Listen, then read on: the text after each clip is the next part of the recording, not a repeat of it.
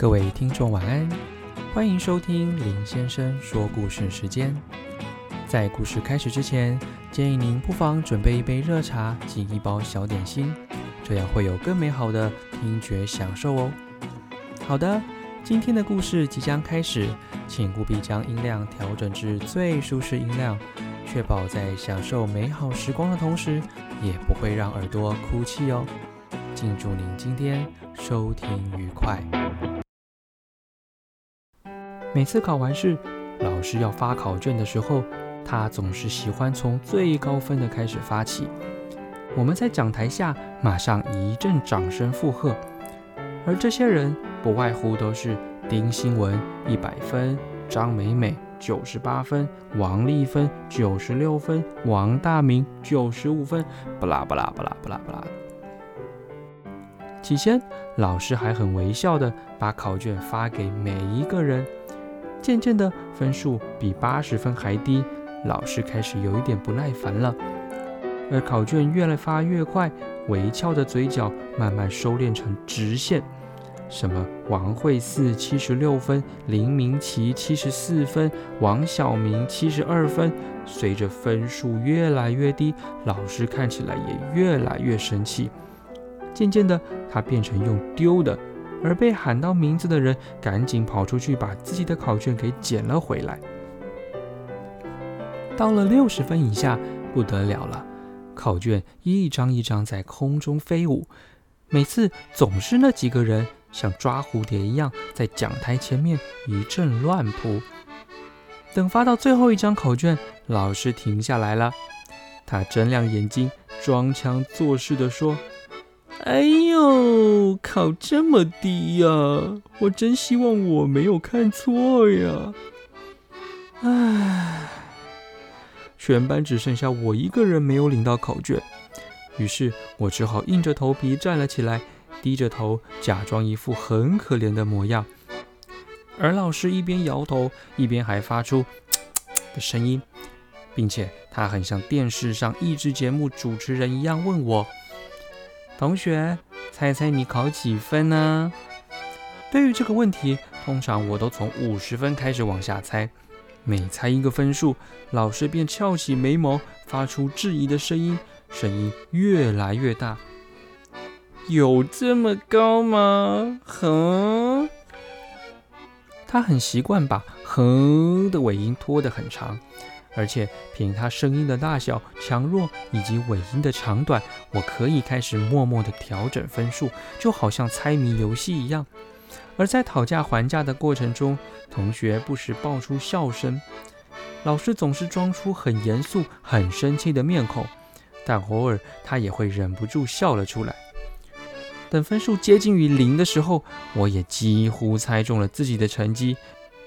老师才刚把考卷丢下来，我如获至宝的把考卷捡了回来，发现整张考卷到处都是红色的叉叉，简直是惨不忍睹，像被轰炸机轰过一样哈！你的考卷这么漂亮，你有什么感想啊？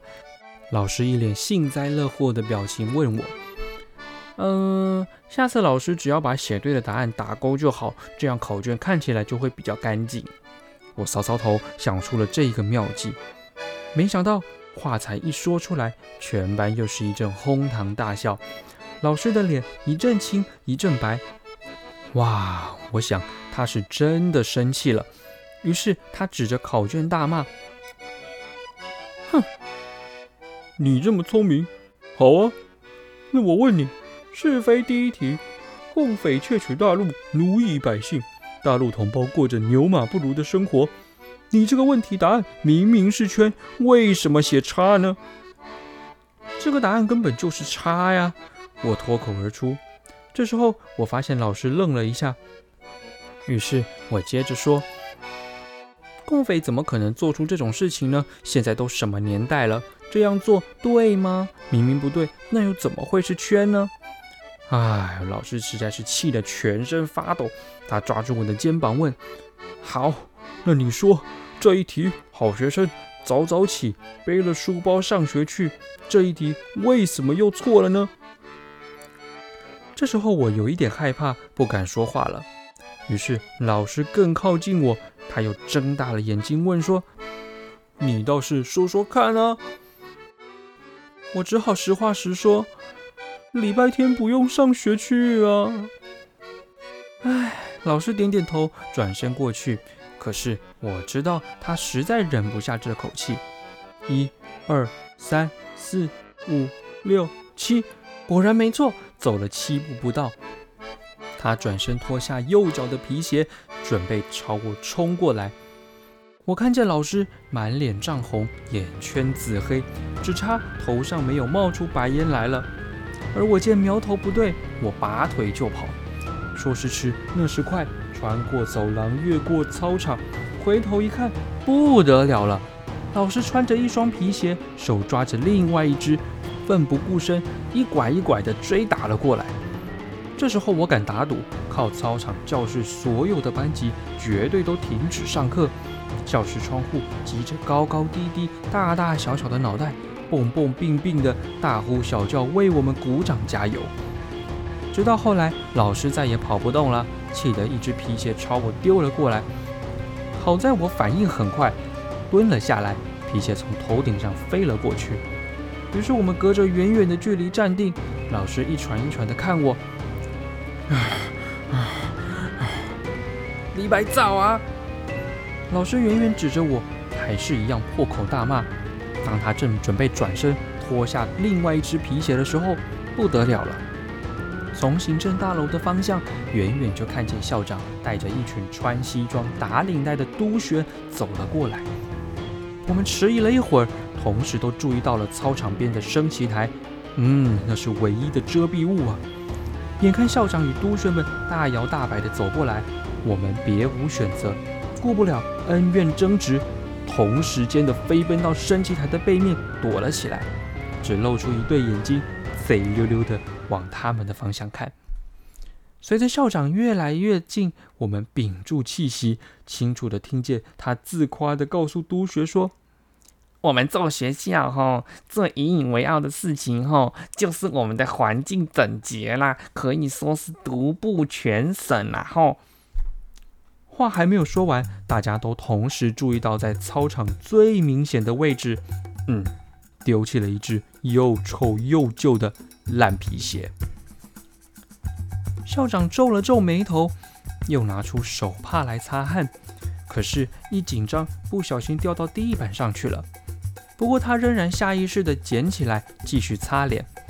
由于手帕上沾着泥土，所以他的脸越擦越脏。怎么会这样呢？同学们睁大眼睛盯着那只鞋。校长一脸无辜，一手抓着鞋子，一手捏住鼻子，不甘不愿地朝升旗台旁的垃圾桶走了过来。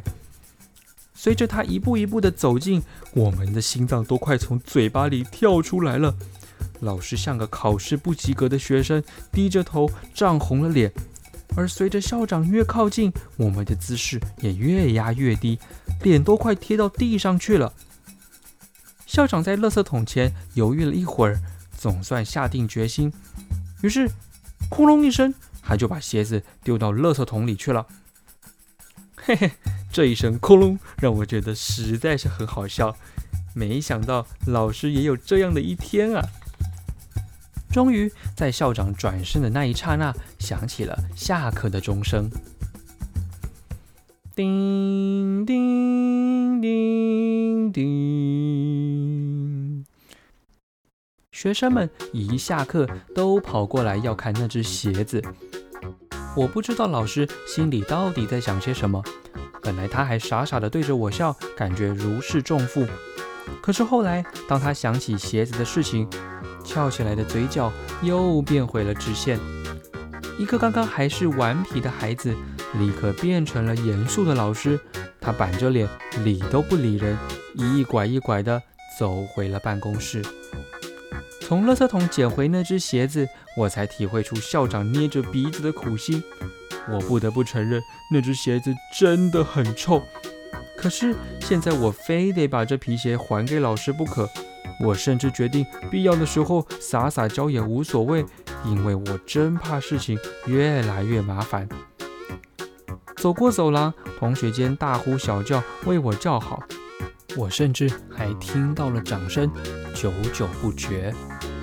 唉，这世界总是这样。当我自觉做了一件窝囊十足的事情，可是他们却把我当作英雄。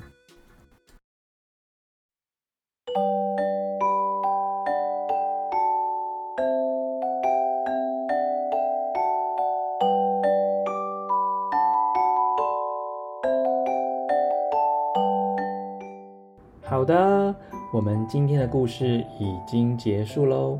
明天将会有全新的故事内容，敬请锁定明天晚上的节目哟。现在时间不早了，请确实盖好你的棉被，享受属于你的专属梦乡吧。我们明天见喽，拜拜。